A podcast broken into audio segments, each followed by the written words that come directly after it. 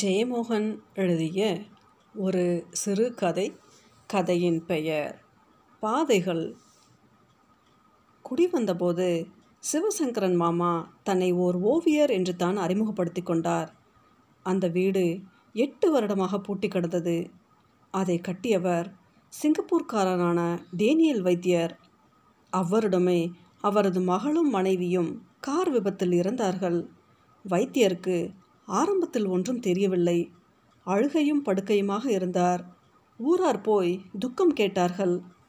3 மாதத்தில் எழுந்து நடமாடி 6 மாதத்தில் வழக்கம் போல் புது மாப்பிள்ளை கோலம் பூணுவார் என்று தான் எதிர்பார்த்தார்கள். சில கல்யாணத்தரகர்கள் கூட போய் துக்கம் விசாரித்து வந்தார்கள். ஆனால் 2 மாதம் கழித்து வைத்தியரின் நடவடிக்கைகளில் மாற்றம் தெரிந்தது. உடைகளை கோணலாக அணிந்து கொண்டு தனக்குத்தானே பேசி சிரித்து கொண்டு நடமாட ஆரம்பித்தார். 1 மாதத்தில் எல்லாம் உறுதியாகிவிட்டது. பிடித்து கொண்டு போய் ஊழன்பாறை பைத்திய ஆஸ்பத்திரியில் சேர்த்தார்கள். அங்கு போன எவரும் திரும்ப வருவதில்லை. வைத்தியரின் தம்பி சாமுவேல் உள்ளூரில் பலசரக்கு கடை வைத்திருந்தார். அவர் ஒரு நாள் புது வீட்டில் பால் காய்ச்சிய பாதிரியாரை கூப்பிட்டு ஜெபம் வைத்து குடியேறினார். அவர்தான் டேனியல் வைத்தியருக்கு செய்வினை வைத்தது என்று ஊரில் பேச்சு இருந்தது. 6 மாதத்திற்குள் சாமுவேல் வீட்டை விட்டு மாறி குலசேகரத்திற்கு குடிபோனார். அவரது மகள் டேசிபாய்க்கு ஏதோ ஆகிவிட்டது என்றார்கள். சும்மா கெட்ட கனவுகள்தான் என்று அவர் சொன்னாலும் மறைக்க முடியவில்லை. டேசிபாய்க்கும் மனநிலை பிசகிவிட்டது. அவளை கேரளா பக்கமாக ஏதோ குருசடிக்கு கொண்டு போனார்கள். அதன் பிறகு அந்த வீட்டில் யாரும் குடியேற துணியவில்லை. இரவில் வேட்டியை நன்றாக ஏற்றிக்கட்டி தலையில் தலைப்பாகையும் தோளில் குற்றாலம் துண்டுமாக வைத்தியர் வீட்டை சுற்றி வருவதை அப்பு நாடார் கண்டதாக சொன்னார். துருப்பிடித்த பூட்டு தொங்கும் வீட்டுக்குள் இரவில் சில சமயம் விளக்குகள் எரிவதும் ஆட்கள் நடமாடுவதும் தெரிவதாக அம்மணி பாட்டி சொன்னாள். பாட்டியின் வீட்டுக்கு 200 அடி தொலைவில்தான் வைத்தியரின் வீடு. பெரிய தோட்டத்திலும் எவரும் நடமாடாமல் ஆகி காடு அடர்ந்திருந்தது. வீடு அங்கங்கே காரை உதிர்ந்து ஜன்னல் பலகைகளில் பூசணம் பூத்து பாலடைந்து கிடந்தது. அந்த வீட்டுக்குத்தான் சிவசங்கரன் மாமா திடீரென்று குடிவந்தார். அவர் வீட்டை கிரயம் செய்தது யாருக்கும் தெரியாது. ஒரு நாள் காலையில் 3 மாட்டு வண்டிகளில் வீட்டு சாமான்கள் வந்திறங்கின. வீட்டை வண்டிக்காரர்களை கூட்டி பெருக்கினார்கள். ஒருவன் முற்றத்தில் அடர்ந்திருந்த புற்களையும் தொட்டால் வாடி செடிகளையும் மண்வெட்டியால் செதுக்கினான். செடிகள் கதவுகளிலும் ஜன்னல் கம்பிகளிலும் படர்ந்திருந்தன. நான் வேலி அருகே நின்று வேடிக்கை பார்த்தேன். வழுக்கை தலையும் சோடாப்புட்டி கண்ணாடியும் அணிந்த குள்ளமான மனிதர் சுறுசுறுப்பாக சுற்றி வந்து சாமான்களை இறக்கி கொண்டிருந்தார். என்னுடன் அச்சுதன் பணிக்கரும் வந்து நின்று கொண்டார். வெளியே இருந்து வந்தவனுங்களாக்கும், இல்லாட்டி இப்படி துணிஞ்சு கேறிட மாட்டானுங்க என்றார் பணிக்கர். நான் அந்த வழுக்குத்தலை ஆளு யாராக்கும் என்றேன். அவன்தான் ஓனரு, படம் வரைத ஆளுநாக்கும் பேச்சு. ஆறு கண்டா சாவது காக்கும் வந்திருக்கான்.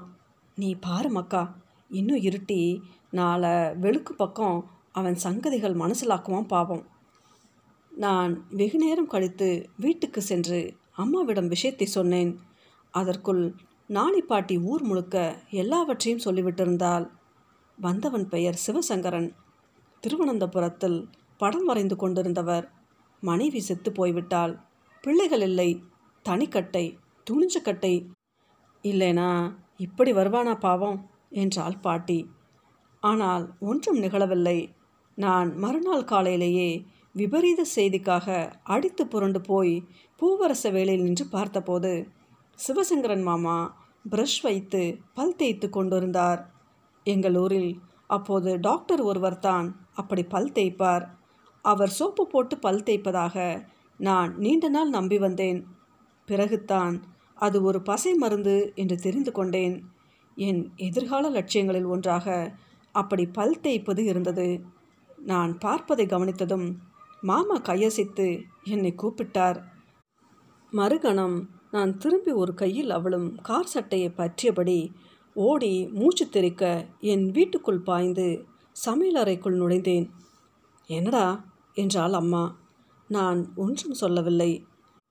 அந்த திருநாயிட்ட விளையாடாதன்னு 1000 மட்டை சொன்னப்பில்ல என்றாள் அம்மா. முதுகில் ஒரு பொய்யடி வைத்தாள். எனக்கு அது சிவசங்கரன் மாமா தானா என்று சந்தேகம் வந்தது. பேய்கள் அப்படி வேடம் மாறி வந்து நிற்கலாமே, கைவீசி என்னை ஏன் அது கூப்பிட வேண்டும்? யோசித்து பார்த்தபோது அதன் கால்கள் தரையிலேயே படவில்லை என்றும் தோன்றியது. 2 நாள் இரவும் பகலும் அதை பற்றி யோசிக்காமல் இருக்க முயற்சி செய்து உளவினேன். 3ஆம் நாள் பயம் குறைந்து ஆவல் ஏறியது. மாலையில் மெல்ல நடந்து போய் வைத்தியர் வீட்டை பார்த்து நின்றேன். வீட்டு முன் யாரும் இல்லை. உள்ளே போகலாமா வேண்டாமா என்று நான் வெகு நேரமாக யோசித்து கொண்டிருக்கும் போது பின்பக்கம் மாமா வந்து நின்றார். நான் மூச்சவிழ்ந்து பேச்சிழந்து நின்றேன். அவர் கையில் இருந்த பையை கீழே வைத்து வேட்டியை நன்றாக தூக்கி கட்டினார். உள்ளே வா, ஏன் இங்கு நின்று பார்க்க என்றார். நான் இல்லை என்றேன். பின்னால் நகர்ந்தேன். என்ன பயப்படுத, ஆம்பளைத்தானே, இந்த வயசில் இப்படி பயப்பட்டா எப்படி, வா என்றபடி உள்ளே போனார். ஆண் பிள்ளையா என்ற கேள்வி என்னை உசுப்பியது. மேலும் அவர் சிரிப்பும் நம்பிக்கை தரக்கூடியதாக இருந்தது. மாமா வீட்டின் புதிய பித்தளை பூட்டை திறந்து உள்ளே போய் பையை வைத்தார். எனக்கு அந்த வீட்டுக்குள் வெளிச்சம் அலையடிப்பது போல இருந்தது. கொஞ்சம் பலசரக்கு காய்கறி வாங்கிட்டு வந்தேன். சமையல் சொந்தமாகத்தான். என்ன பாக்கே வெளிச்சமாக இருக்குது, வெள்ளையடிச்சேன் என்றார். சுவர்களில் பால் வண்ணம் அப்போது தான் கவனத்திற்கு வந்தது. இது வேறு மாதிரி வெள்ளையாக இருக்குது. இது சுண்ணாம்பில்ல பெயிண்ட். நீங்களே அடிச்சிங்களா? ஆமாம், சும்மா இல்லை. இது மேலே படம் வரைய போகிறேன். சுவரில்லையா? நான் கோயில்களில் அப்படிப்பட்ட படம் பார்த்துருக்கேன். சாமி படமா? ம், இது வேறு மாதிரி படம். அவர் எனக்கு பால் இல்லாத டீ தந்தார். நான் குடித்து விட்டு வீட்டை சுற்றி பார்த்தேன். மிகப்பெரிய வீடு. எங்கள் வீடே பெரிது. இது அதை விட 7-8 மடங்கு பெரியது. நிறைய கூடங்கள். அவற்றிலிருந்து திறக்கும் வாசல்கள். வழி தவறி பல அறைகளில் அலைந்து மீண்டும் கொல்லைக்கே வந்தேன். மாமா வேறு அறையிலிருந்து கூப்பிட்டார். அவருடன் மீண்டும் முகப்புக்கு வந்தேன். உங்களுக்கு வீட்டில் யாருமே இல்லையே, எதுக்கு இவ்வளோ பெரிய வீடு என்றேன். படம் வரையத்தான் என்றார் மாமா. நான் அந்த வீட்டுக்குள் போன விஷயத்தை அம்மாவிடம் கூறவில்லை. அடுத்த நாள் எங்கள் வீட்டில் எல்லோரும் சுசீந்திரம் தேர் பார்க்க போனோம். கன்னியாகுமரிக்கும் போய்விட்டு நாராயணன் சித்தப்பா வீட்டில் தங்கி 4 நாட்கள் கழித்து நள்ளிரவில் திரும்பி வந்தோம். மறுநாள் காலையில் எழுந்து கருப்பட்டி காப்பி குடித்ததுமே நான் கால் சட்டையை கையில் பிடித்து கொண்டு மாமா வீட்டுக்கு ஓடிப்போனேன். கதவு சாத்தியிருந்தது. மாமா என்றேன். வா வா என்றார் அவர் உள்ளே இருந்து. நான் கூடத்துக்குள் நுழைந்ததும் பிரமிப்பும் குழப்பமாக நின்றேன். கூடம் முற்றிலும் மாற்றி கட்டப்பட்டிருந்தது.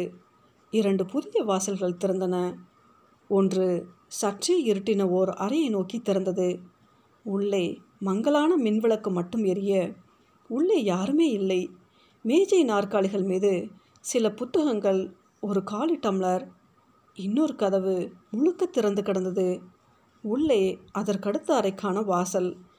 அப்பால் வெயில் சரிந்து விழுந்த கொல்லைப்புறத்தில் சில வாழை இலைகளும் ஒரு தென்னை ஓலையும். நான் மாமா என்று கூவியபடி அந்த வாசலில் நுழைய முயன்று முகத்தில் அறையப்பட்டு நின்றேன். ஒரு கணம் என் மூளை குழம்பிய பிறகே அது சுவரில் வரையப்பட்ட ஓவியம் என்று தெரிந்தது. இன்னொரு வாசலை தொட்டு பார்த்தேன். அதுவும் ஓவியம். எனக்கு அறிமுகமான பழைய வாசலையும் மெதுவாக ஐயத்துடன் தொட்டு பார்த்தேன். அதுவும் ஓவியமே என்று தெரிந்தபோது என் மனம் முழுக்க பயம் பிடித்தது. திரும்பிவிட எண்ணி கதவை நோக்கி சென்றேன். வெயில் பரவிய தோற்றத்துடன் அவ்வாசலும் ஓவியம் போலத்தான் இருந்தது. அதை நோக்கி செல்ல எனக்கு தைரியம் வரவில்லை. 4 பக்கமும் வாசல்கள், 4ம் ஓவிய வாசல்கள். பீதியுடன் நான் அழ ஆரம்பித்த போது இருண்ட அறையின் சன்னல் பெயர்ந்து விலகி அங்கு ஓரக்கதவு திறந்து மாமா வந்தார். பயந்துட்டியா என்றார். நான் உடனே விசும்பி அழுதேன். அவர் என்னை தோளை தொட்டு அணைத்து கொண்டார். வா என்று அழைத்துச் சென்றார். உள்ளே பல அறைகளில் வண்ணம் தீட்டப்பட்டிருந்தது. முடிவடையாத ஓவியங்கள் எதிலுமே வழக்கமான ஓவியங்கள் போல மனிதர்கள், விலங்குகள் ஏதும் இல்லை. எல்லாமே கதவுகள், ஜன்னல்கள், அரை திறப்புகள். மாமா எனக்கு பால் விடாத டீ கொடுத்தார். நான் அதை குடித்தபடி, எதுக்கு இப்படி வரைகிறீங்க என்றேன். சும்மாதான் என்றார் கண்களை சிமிட்டியபடி. பேய்கள் நம்மளை பிடிக்க வந்தா வழி தெரியாமல் குழம்பி போயிடுப்பார், அதான். நான் வயிறு குபீரிட எழுந்து விட்டேன். மாமா என் கையை பிடித்தார். எங்கே ஓடுற? இங்கே பேய் இருக்கா? சும்மா சொன்னேன். பேயும் பிசாசும் ஒரு மண்ணும் இல்லை. நீ படித்த பிள்ளை தானே, சிந்திச்சு பார்க்க வேண்டாமா? அப்போ ஏன் இப்படி வரையணும்? சும்மா ஒரு ஜாலிக்காகத்தான். எனக்கு சின்ன வீடுகளே பிடிக்காது. எப்போவுமே பெரிய வீட்டில் தான் இருப்பேன். வீட்டுக்குள்ளேயே காலாரம் நடக்கணும், ஓடணும். எவ்வளோ பெரிய வீட்டுக்கு எங்கே போகிறது? எவ்வளோ பெரிய வீடுனாலும் அதுக்கு ஒரு அளவு இருக்கே. அது இந்த மாதிரி இல்லை, இஷ்டத்துக்கு விரிச்சுக்கிட்டே போகலாம். இப்போ இந்த வீட்டுக்குள்ளே எத்தனை ரூம் இருக்குன்னு எனக்கே எண்ணி சொல்ல முடியாது. நேற்றைக்கு ராத்திரிக்கு கரண்ட் போயிடுச்சு. லாந்தரை எடுத்துக்கிட்டு சமையலறைக்கு போனேன். வழி தவறி விட்டது. அலைஞ்சு ஒரு வழியாக போய் சேர 1 மணி நேரம் ஆச்சு தெரியுமா? எனக்கு நம்பவும் முடியவில்லை, நம்பாமல் இருக்கவும் முடியவில்லை. அந்த வீட்டுக்குள் பார்ப்பவை இப்போது பயத்தையும் பரவசத்தையும் ஏற்படுத்தது. அதை பற்றி அம்மாவிடம் சொல்லாமல் இருக்க முடியவில்லை. அரைக்குறையாக ஏதோ சொல்லப்போக அம்மா குத்தி குடைந்து எல்லாவற்றையும் கேட்டாள். அவள் முகத்தில் பீதி வெளுத்து படர்ந்து, இனிமே நீ அங்கே போகப்படாது, போன கையை காலை முறிச்சிடுவேன் என்று சொல்லிவிட்டாள். அவள் அப்படி ஒப்புக்கு ஏதும் சொல்வதில்லை. ஆதலால் நான் அரண்டு போனேன். நாளைந்து நாள் மாமா வீட்டு பக்கமே தலை காட்டவில்லை. 5ஆம் நாள் அப்பக்கமாக ஓரக்கண்ணால் பார்த்தபடி போய் மாமா மாமா என்று கூப்பிட்டேன். உள்ளே வா என்று மாமாவின் குரல் கேட்டது. வாசலை திறந்து கூடத்தில் சமைத்து பிரமித்து நின்றேன். திறந்து கிடந்த 6 கதவுகள் வழியாகவும் ஏராளமான கதவுகள், திறந்த நீண்ட பாதைத்தான் தெரிந்தது. மனம் படபடக்க ஒரு கணம் நின்றுவிட்டு திரும்பி ஓடி வந்துவிட்டேன். மாமாவை பற்றிய செய்தி அதற்குள் ஊருக்குள் பலவாறாக பரவிவிட்டது. அவர் ஒரு சூனியக்காரர் என்று நாணிப்பாட்டி சொன்னால், அவருடைய வீட்டுக்குள் பலவிதமான ரகசிய வாசல்களும் பாதைகளும் திறந்திருப்பதாகவும், அதன் வழியாக டேனியல் வைத்தியரும் அவருடைய மகனும் மனைவியும் எல்லாம் சுற்றி சுற்றி அலைவதாகவும், சில சமயம் அவர்களுக்கும் சிவசங்கரன் மாமாவுக்கும் பெரிய சண்டை நடப்பதாகவும் சொன்னால், தொடர்ந்து கேட்ட கதைகளால் கிளியடைந்து நான் மாமா வீட்டு பக்கம் போவதையே தவிர்த்தேன். திருவனந்தபுரத்தில் ஓட்டலில் வேலை செய்யும் சிவதானு ஊருக்கு புதிய செய்தியுடன் வந்தான். மாமாவின் மனைவி இறக்கவில்லை, ஒரு ஆசாரியுடன் கோழிக்கோட்டுக்கு ஓடிப்போய்விட்டாள். அதன் பிறகு மாமா சில காலம் மனநிலை பிசகி சிகிச்சை எடுத்து கொண்டிருக்கிறார். நெடுமங்காட்டு பக்கம் ஒரு வீட்டில் கொஞ்ச நாள் இருந்தார். ஊரார் கூடி அவரை அடித்து துரத்தி அந்த வீட்டுக்கும் தீ வைத்திருக்கிறார்கள். அதன் பிறகு 10 வருடம் ஆளை யாரும் காணவில்லை. வடக்கே சாமியாராகி அலைவதாக சொல்லப்பட்டது. போன வருடம் திரும்பி வந்து அவரது மனைவியை கோழிக்கோட்டில் சந்தித்து கட்டையால் தாக்கியிருக்கிறார். அவளுக்கும் ஆசாரியால் பிறந்த குழந்தைக்கும் அடி விழுந்திருக்கிறது.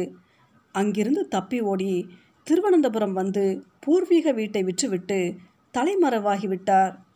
கோழிக்கோடு போலீஸ் தேடி வந்தபோது தான் எல்லோருக்கும் விஷயம் தெரியும்.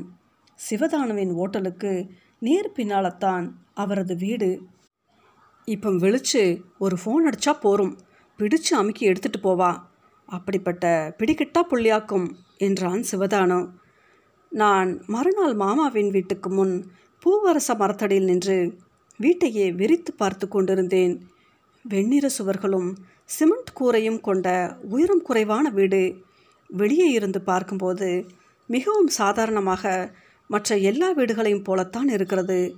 ஆனால் அதற்குள் எத்தனை ஊடு வாசல்கள், வராண்டாக்கள், கதவுகள், ஊடு வழிகள், இரகசிய பொந்துகள். உள்ளே போகும் ஒருவர் மீண்டும் வரவே முடியாதபடி மாட்டிக்கொள்ள முடியும். நாட்கணக்கில், மாசக்கணக்கில், வருடக்கணக்கில் எனக்கு மூச்சு திணறியது. சிறுநீர் வந்து முட்டி ஒரே ஓட்டமாக திரும்பி ஓடி வந்துவிட்டேன்.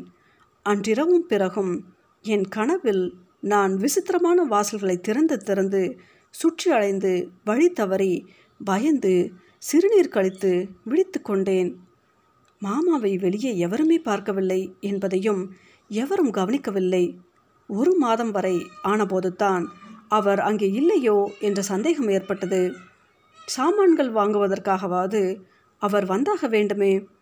பஞ்சாயத்து மெம்பர் சாமிதாஸ் நாடார் என் அப்பாவை வந்து பார்த்து இருவரும் தனியாக வெகுநேரம் பேசிக்கொண்டார்கள். மறுநாள் மீன் சந்தையில் ஊர் பெரியவர்கள் கூடி மாமாவை பற்றி பேசியதாக அப்பு அண்ணா சொன்னார். முக்கியமாக 7-8 பேர் கூடி மாமாவின் வீட்டுக்கு போய் பலமுறை கூப்பிட்டு பார்த்தனர். பதிலில்லை. ஞான குணத்தை உள்ளே அனுப்பி பார்க்க செய்தனர். உள்ளே யாருமில்லை என்று அவர் சொன்னார்.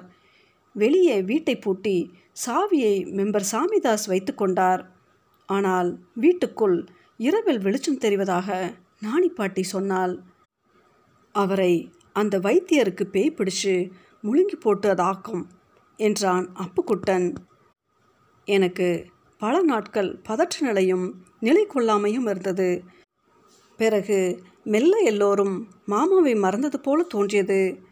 சேலக்கரை வீட்டு ருக்மணி தங்கச்சி மகள் அம்பிகாமணி தங்கச்சி அயலூர்காரன் ஒருவனுடன் ஊரை விட்டு ஓடிப்போன தகவல் வந்து ஊரை பரபரப்பாகியது. அதன் பிறகு கோவில் திருவாதிரை விழாவில் பாராசாலை பத்மத்தின் நடன நிகழ்ச்சி. நான் வெகுநாள் யோசித்து தீர்மானித்து மாமாவின் வீட்டை அடைந்தேன். வீடு மேலும் பாழடைந்து மேலும் தனிமையும் மர்மமும் கொண்டு நின்றது. முற்றத்தில் முச்செடிகள் பூவரச மரத்தடில் நின்று வீட்டை பார்த்தேன்.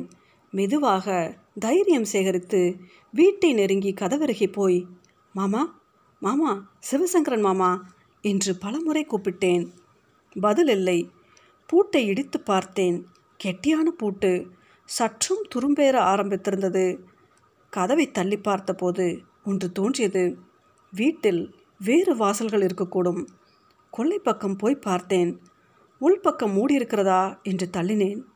கையில் சுவர் தட்டுப்பட்டது. இன்னொரு கொல்லைப்பக்கம் கதவு லேசாக சாற்றப்பட்டிருந்தது. ஓவியம் போலத்தான் இருந்தது. ஆனால் கை வைத்ததும் திறந்து கொண்டது. உள்ளே 4 வாசல்கள் திறந்தன. ஒவ்வொன்றாக மூடினேன். 3ஆம் வாசல்கள் திறந்தது. மீண்டும் வாசல்கள் வழியாக திறக்கும் வராண்டாக்கள். பாதை மூடிய கதவுகளுக்கு அப்பால் ஒளி சரிந்திறங்கிய சன்னல்கள் கொண்ட அறைகள். செவ்வக வடிவமானவை, சதுர வடிவமானவை. எல்லா அறைகளிலும் பல வகையான வாசல்கள் திறந்து பல திசைகளுக்கு விரிந்த அறைவாசல் திறப்புகளை காட்டின. திசை தடுமாறி விட்டிருப்பதை உணர்ந்தேன். மாமா மாமா என்று கூப்பிட்டேன். என் குரல் வேறு எங்கோ எதிரொலித்தது. சற்று நேரம் வரை எப்படியும் மீண்டு விடலாம் என்ற ஆழமான நம்பிக்கையும் அதிலிருந்து உருவான உற்சாகமிக்க ஆவலும் என்னிடம் இருந்தன. கால்கள் களைத்து சோர்ந்து உடலெங்கும் வியர்வை வழிய ஆரம்பித்த போது உற்சாகம் வடிந்தது. இதே வாசல் என்று உறுதியாக நம்பித்திருந்த பல வாசல்கள் பொய்யாக தெரிய பயம் மேலோங்கியது. மாமா மாமா என்று நான் கூவிய போது என் குரல் நடுங்கியதையும் பிறகு தழுதழுத்ததையும் நானே கேட்டேன். யாரோ நடமாடும் காலடி ஓசை கேட்டது. அது என் காலடி ஓசைத்தானா என்று சோதிக்க சட்டென்று நின்று கேட்டேன். இல்லை, வேறு யாரோ மிக நிதானமாக நடந்து செல்லும் ஓசை. யாரது என்றேன். பதில் இல்லை. மாமா மீண்டும் நடந்தேன். இம்முறை என் நடை மெல்ல மெல்ல ஓட்டமாக மாறியது. ஒரு கட்டத்தில் துரத்தப்படுபவன் போல் வாயால் மூச்சு விட்டபடி ஓடிக்கொண்டிருந்தேன். களைத்து திரும்பி தலையை கைகளால் பற்றி கொண்டு குனிந்து தரையில் அமர்ந்தேன். மூச்சும் தாகமும் தொண்டையை அறுத்தன. எச்சில் கூட்டி விழுங்கிவிட்டு எழுந்தபோது எதிரே திறந்த வாசல்களுக்கு அப்பால் ஒரு மனிதர் வேட்டியை வயிற்று மீது ஏற்றி கட்டி தலையில் தலைப்பாகையும் தோளில் சிவப்பு குற்றாலம் துண்டுமாக மெல்ல நடந்து செல்வது தெரிந்தது. மிதமிஞ்சிய பயத்துடன் உறைந்து நின்று அவரை பார்த்தேன். வைத்தியர் என்று என் மனம் சொன்னதுமே எல்லா உறுப்புகளும் பரபரப்படைந்து ஓடி அவ்வாசலை முட்டிய போது அது நிலைக்கண்ணாடி என்று தெரிந்தது. அப்படியானால் அது பிரதிபலிக்கும் வாசல் எது? நேர் எதிரில் இருந்தது ஓர் ஓவிய வாசல்தான். வாசல்கள் முட்டி முட்டி இறுதியில் திறந்த அது வேறு ஒரு வராண்டாவிற்கு கொண்டு சென்றது. அங்கிருந்து இன்னொரு அறைக்கு, மீண்டும் அதே வராண்டா, மீண்டும் அறைகள். மீண்டும் நான் வந்தது முதலில் இருந்த அதே அறைக்குத்தான், வேறு திசையிலிருந்து. ஒரு முறை நின்று மூச்சு வாங்கிய போதுத்தான் நான் தேம்பி தேம்பி அழுது கொண்டிருப்பதை உணர்ந்தேன். அழுதபடியே அறைகள் அறைகளாக ஓடினேன். ஓர் அறைக்குள் ஓர் அம்மாவும் பெண்ணும் இருப்பது சன்னல் இடைவெளி வழியாக தெரிந்தது. அம்மா கட்டிலில் படுத்திருக்க, பெண் பைபிள் படித்து கொண்டிருந்தாள். ஆனால் நான் அறைக்குள் நுழைந்ததும் காட்சி கோணம் மாறிவிட்டது. யாரும் இல்லை, மீண்டும் ஓட்டம். வெகு தொலைவில் மீண்டும் வைத்தியரை கண்டேன். அவ்வறைக்குள் நுழைய முயன்று அது ஒரு ஓவியம் என்று கண்டேன். கடைசியில் ஒரு பெரிய கூடத்தில் அப்படியே குப்புற விழுந்து விட்டேன். நான் சில கணங்களில் செத்து விடுவேன் என்று தோன்றியது. கண்களை மூடிக்கொண்ட போது முதுகு கோடி கண்களில் ஆன ஒரு பரபரப்பாக மாறி காட்சிகள் தெரிய ஆரம்பித்தன. யாரோ நெருங்கி வருகிறார்கள். கூடத்திற்குள் வந்து என்னை பார்க்கிறார்கள். சில கணம் பார்த்தபடி நின்று பிறகு திரும்பி வேறு ஒரு அறைக்குள் நுழைந்தார்கள். நான் பாய்ந்து எழுந்து கூடத்தை பார்த்தேன். நான்கு பக்கமும் திறந்த அறைகளில் முடிவற்ற வரிசை. ஓர் அறைக்குள் நுழைய முயன்றேன். அது கண்ணாடி பிம்பம். உடனே அதுவரை அறுபட்டிருந்த கண்ணீர் பீரிட்டு வந்தது. அம்மா என்று அழுதேன். அம்மா அம்மா என்று கூவியபடி கதவுகளை முட்டி ஒன்றில் நுழைந்து இன்னொன்றில் ஊடுருவி சென்று மீண்டும் களைத்து நின்றேன். அப்பால் திறந்த பிரகாசமான அறை ஒன்றில் மாமாவை கண்டேன். மேஜை மீது பேப்பர் வைத்து வரைந்து கொண்டிருந்தார். மேஜை மீது ஒரு 3 வயது பெண் குழந்தை உட்கார்ந்து சாயங்களால் விளையாடி கொண்டிருந்தது. மறுபக்கம் ஒரு பெண் ஏதோ படித்தாள். அது அவர் மனைவி என்று தெரிந்தது. நான் மாமா என்று கூப்பிட்டேன். மாமா மாமா என்று கத்தினேன். மாமா அருகே இன்னொருவன் அமர்ந்து டீயை ஸ்பூனால் கலக்கினான், அல்லது ஸ்பூனால் எதையோ அதிலிருந்து எடுத்தான். நான் அவர்களை ஒரு கணம்தான் கண்டேன். குரல் எழுப்பியபடி சற்று முன் நகர்ந்தபோது கோணம் மாறிவிட்டது. அவர்களை தெரியவில்லை. மீண்டும் கதவுகளை தட்டி தட்டி திறந்து ஓடி களைத்து நின்றேன். அப்போது அச்சம் முற்றிலும் விலகிவிட்டது. பிரமிப்பு மட்டும்தான். அவர்கள் என்னை வேறு எங்கிருந்தோ பார்க்கிறார்கள் என்று உணர்ந்தேன். அவர்களைப் போலத்தான் நானும். இனி இவ்வீட்டில் நுழைபவர்கள் என்னையும் ஓவியமாக காண்பார்கள். மறுகணம் பீடித்த பேரச்சம் என்னை தூக்கி வீசியது போல பாய வைத்தது. நான் வெளிவந்த கூடம் பலமுறை அதற்குள் வந்தது தான். சுவரில் ஒரு பெரிய பிம்பம் மாட்டப்பட்டிருந்தது. அது ஒரு புங்கம்பரம். அதற்கு அப்பால் தெரு, வீடுகளில் விளிம்புகள். எனக்கு அறிமுகமான இடம். நான் ஓவியம் நோக்கி பாய்ந்தேன். ஆனால் அது ஒரு திறப்பு. தோட்டத்தில் அந்த புங்க மரத்தில் வந்து மோதி விழுந்தேன். எழுந்து திரும்பி பார்க்காமல் ஓடினேன். மாமா அந்த வீட்டுக்குள் தான் இருக்கிறார் என்று நான் சொன்னதை பல வருடங்கள் எல்லோருமே கிண்டல் செய்தனர். பிறகு அந்த வீடு இடிந்து விழுந்தது. நான் படிப்பிற்காக ஊரை விட்டு வந்தேன். மேலும் பல வருடங்கள் கழித்து ஒரு நாள் அக்காட்சிகள் உக்கிரமமான கனவாக வந்தன. விழித்து கொண்ட பின்புதான் நான் முதலில் அவ்வீட்டுக்குள் அனுபவித்ததுமே கனவே என்று பட்டது, அல்லது கனவில் கண்டவை நனவுடன் கலந்து நினைவில் பதிந்துவிட்டன. அன்று மாமாவுடன் அவ்வறையில் இருந்தவன் அந்த ஆசாரிதான் என்று ஒரு நினைவு கணத்தில் என் மனம் அறிந்தது. மற்றது அவர் மனைவியும் அந்த குழந்தையும் தான். உலகத்தை அறிந்துவிட்டிருந்தமையால் எனக்கு அதில் ஆச்சரியம் ஏற்படவில்லை. ஆனால் உடனே அந்த வீட்டில் நான் சுற்றி அலைந்ததை மேலும் பல மடங்கு பீதியுடன் அனுபவித்தேன்.